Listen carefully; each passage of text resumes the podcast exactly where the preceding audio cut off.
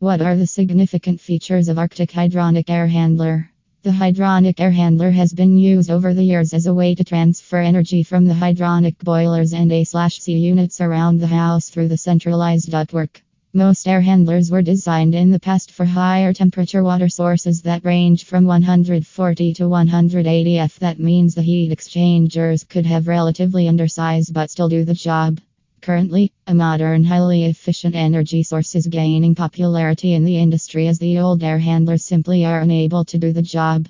Arctic Air Handler is the new breed in terms of efficiency and technology.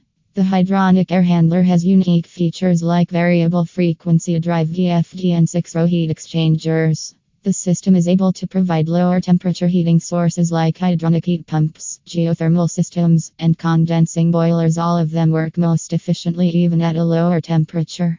Different features of Arctic Hydronic Air Handler. Do you want to learn more details about hydronic air handlers? Feel free to contact Arctic Heat Pumps at 1 866 800 8123 and we will help you choose the right design for your requirements.